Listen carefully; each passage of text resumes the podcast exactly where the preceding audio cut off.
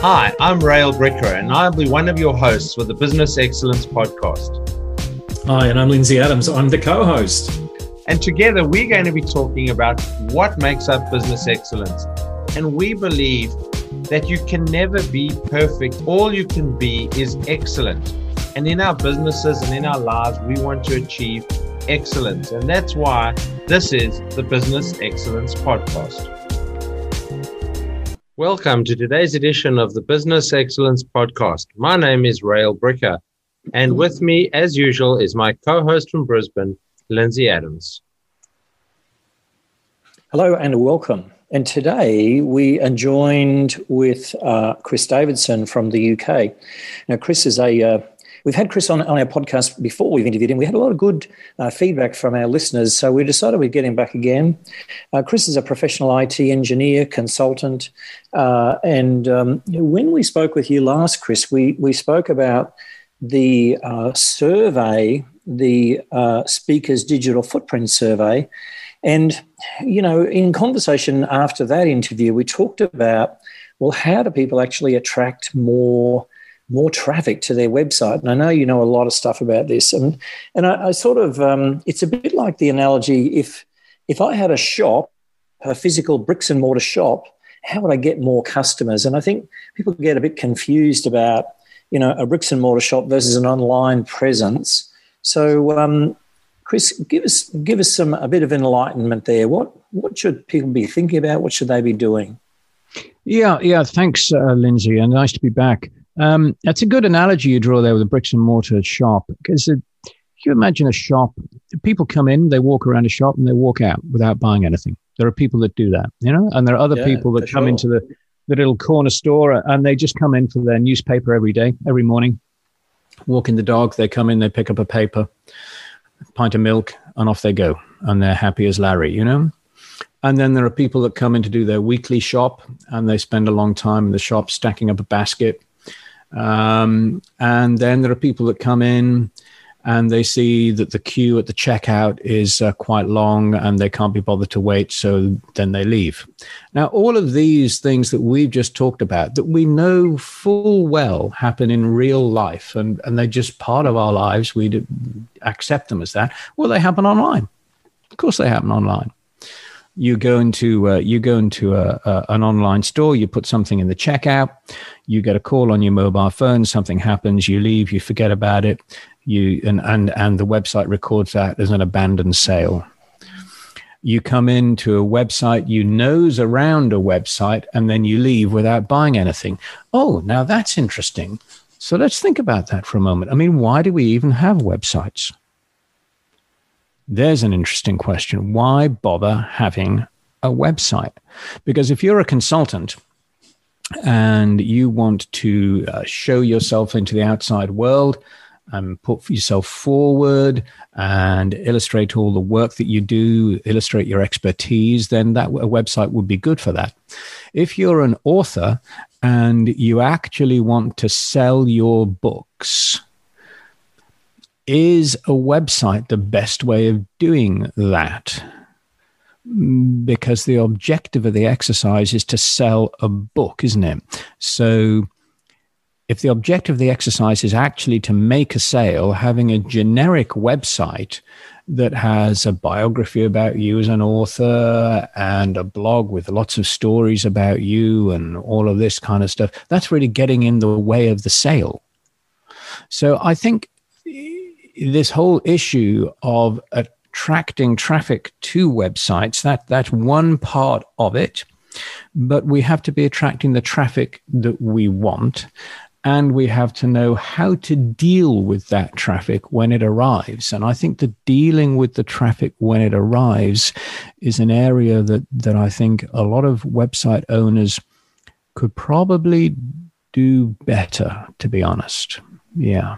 I mean do do do the current tools that a lot of people use give you the right analytics? Or you know are there other tools that you use maybe you've even developed that give you better analytics than um, you know the most commonly used analytical tools Yeah, so it's a great question, Rel. I mean, well, so Google Analytics is is the tool that everybody uh, knows, and um, you open up Google Analytics and you think, "Oh my goodness gracious me, how many PhDs do I actually need to drive this thing?" You know, and the answer, the answer, the answer is several. Um, it, it, it's an amazing tool. Don't get me wrong; it's an amazing tool, but it is a sledgehammer to crack a nut, really. Um, but it is incredibly capable. So you know, if you're back to your bricks and mortar store, and uh, you you you know you want to know, for example, um, every shelf, every shelf in your bricks and mortar store could be equivalent to a page on your website. Every item stacked on the shelf could be a goal. So when item when somebody lifts a uh, a box of uh, laundry powder off a shelf and puts it in their basket, that could be equivalent to achieving a Google Analytics goal. And wow. so you, you know you you can you can go a long way with Google Analytics, but there's one thing it doesn't tell you. And what's that? You know, so say say somebody comes to the bakery section of your shop, okay? And they've got a they come to the bakery section of your shop and and and Google Analytics will tell you because you've got every piece of bread and every bun in the bakery section is classified as a goal. So when they pick a bun up and they put it in their basket, ka-ching, they've scored a Google Analytics goal. That's good.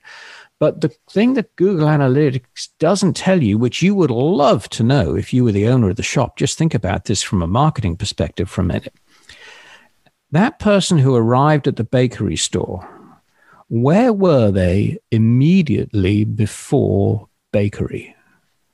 Were they at washing powder? Or were they at breakfast cereal?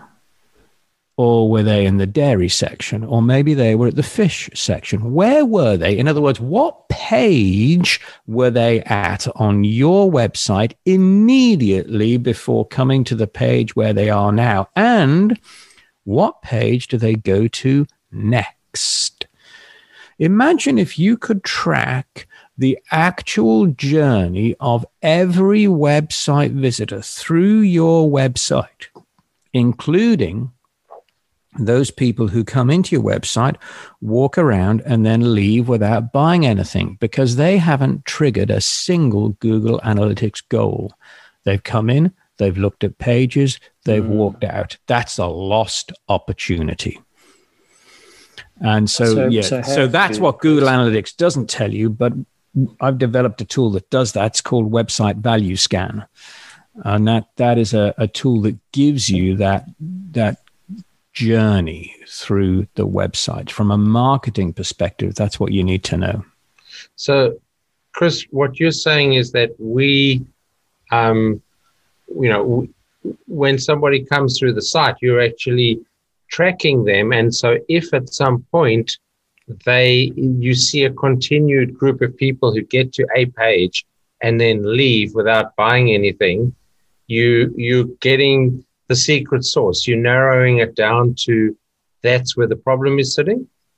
Yes, I mean, yes. In essence, that's exactly what you're saying, Rel. I mean, we, we, use the we use the phrase there without buying anything, but what we really mean is just without doing the desired call to action. So, say somebody, you know, people come into uh, people come into my homepage. A lot of them visit the contact page, and then they leave is that a bad thing? Well, no, that's not a bad thing if the phone is ringing off the hook because they were just going there to get the phone number or whatever. Is that right?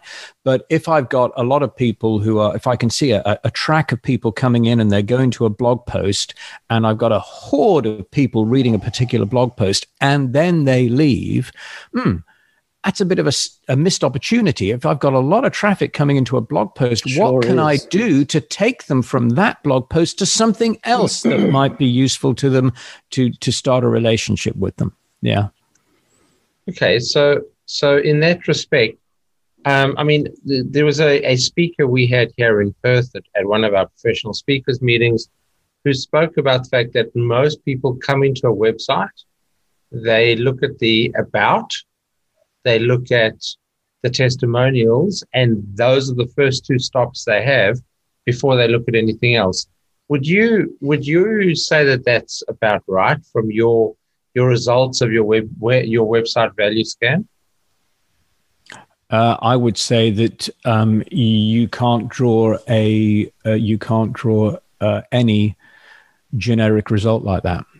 Every okay. website will be different, you know, and that's that's the important point. It's what you have just said sounds completely logical. It sounds completely reasonable, you know, but but you can't actually know that until you have really tested it. The, so my big point on all of the work that I'm doing, my big point is, hmm, that's very interesting. Have you tested it? Yeah. Oh, again, people come people come up with all these things. Like, yeah. Okay, so how have you actually tested that? What is the basis of the knowledge that you're putting forward? Have you got real hard data? That's that's. Well, let that's me let point. me ask it. Let me ask the question another way, though. Um, yeah. I was having this discussion with someone a few days ago, and I said that most people, the same way that every Microsoft program has file as your first tab and then edit generally and something in that order. Okay. Most people expect, you know, coming into a website, a fairly simple ordering. And maybe that's too generic, but you know, that people are expecting the same way they go into Microsoft Word and Excel and see the same menu. Are, you know, in your in your 40 years in this industry, do you think that's what we've come down to? That people, you know, the website might be pretty and functional, but people are expecting the same data in the same place. Uh, I think you want to make things as consistent as you possibly can. You don't want to be too surprising.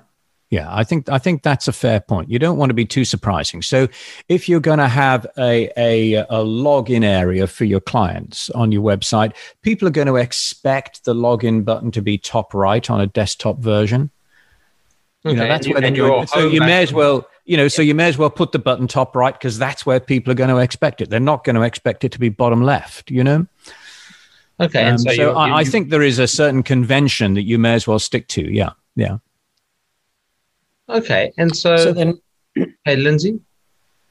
Oh, I'm just curious. I mean, uh, you, got the you, you, you can track people with the value scan, but how do you actually get people to come to your website in the first place? I mean, uh, how do you you know that's a, that's a big conundrum. You know, some people you know they say, oh, you got to have a lead magnet. Um, what what's your secret sauce on this one, Chris? Okay, well, it's two points. So we got, we got to get them there, and when when we have got them there, we recognise that we know nothing about them. They are uh, um, an, uh, a visitor we know nothing about. So we need to we'd like to get them engaged, and we'd like to know their name and their email address. Getting people to your website, you can do it organically, or you can pay for it. And as time goes on, as this decade marches on, uh, it will become more evident that we will uh, businesses will be expected to pay for traffic. I mean, that's just the way it's going. It, it's clear to everybody that that is the way it goes, and there's nothing wrong with that. Why wouldn't we expect to do that? So we'll get more and more tools that allow us to be more refined about our audiences, that will allow us to attract the people that we want. That's great. So we can get the people to the site.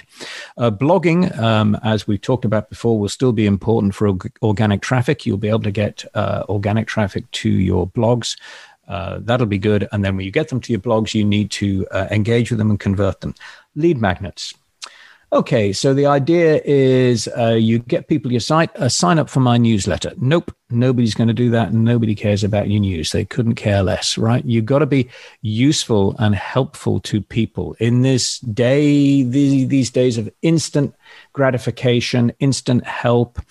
Um, where the the individual is all important. I want something that's important to me right now. I want it instantly, and it has to be good. That that's the kind of uh, quite pushy way in which people come to websites nowadays. And yeah. so we need to respond to that. So people aren't going to sign up for newsletters. And we say, well, okay, give us your name and email address, and I'll give you a PDF report on the marketplace. Nope, not interested in that because PDF report on the marketplace is too general. So we need to be helpful. We need to demonstrate expertise, authority, and trust. Back to Google again. So, how do we do that? So, what we say is, um, would you like insert something useful? Would you like no and then no sign up necessary? That's the point. Would you like a personalized report on um, how to uh, you know lose weight or whatever it is that you do? Um, no sign up necessary. Well, yeah. Okay. If there's no sign up necessary, I'm not risking anything. I know my uh, website, my email address is valuable to these people. I'll have a go at that. So I do that. I step through that process. At the end of that process, you have to give me something that's useful and personalized to me because you said you would. That, that was the promise on the way in. So you have to deliver it. You have to deliver that so promise. that's a trust thing again. Yeah. That's a trust thing. And, and if you deliver that promise, you're building trust with me. You said you were going to do something for me per, that was going to be personalized, it was going to be useful to me, and you were going to deliver it. And you did that.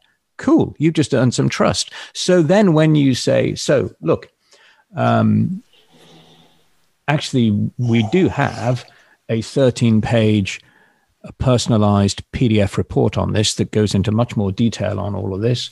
Um, based on the questions we've already asked you, would you like a copy of that report? If yes, give us your email address. Now, two points about that. The sign up rate's going to be higher because you've already demonstrated trust. Second point, if the person wants the PDF report, they have to give you a real email address. Yeah, not just course. not just a garbage not just email a dodgy address. one. Yeah, yeah. Not just a dodgy one, right? So the quality of your data goes up, the quality of your leads goes up, and your engagement goes up. Ka-ching! You know, it's a winner all round. And and the people that you are engaging with are the people who want to engage with you, and you've already demonstrated trust. And what's more, you know a lot more about them before you have your first meaningful conversation with them later on seems to me to be the way to go. Yeah, yeah that, that makes a lot of sense. Um, Chris, I'm looking at the clock and we are out of time, my friend. Uh, sure. So we are going to wrap up. Um, if our listeners wanted to get in touch with you, how would they do that? Because you, obviously you've got a wealth of information to share, and you've got some really nifty tools, which I'm sure some some people will be interested in. How do we? How would they find you? Active Presence is the place to go to. That's been my home since 2002 presence as in being there, activepresence.com, chris at activepresence.com. Too easy. Okay, Rael, over to you to close off. Thank you, Lindsay. Thank you to our guest today, Chris Davidson, Managing Director of Active Presence, coming to us from the UK. Lindsay Adams coming to us from Brisbane. My name is Rael Bricker, signing off for this episode of the Business Excellence Podcast. We look forward to seeing you on the next episode of the Business Excellence Podcast.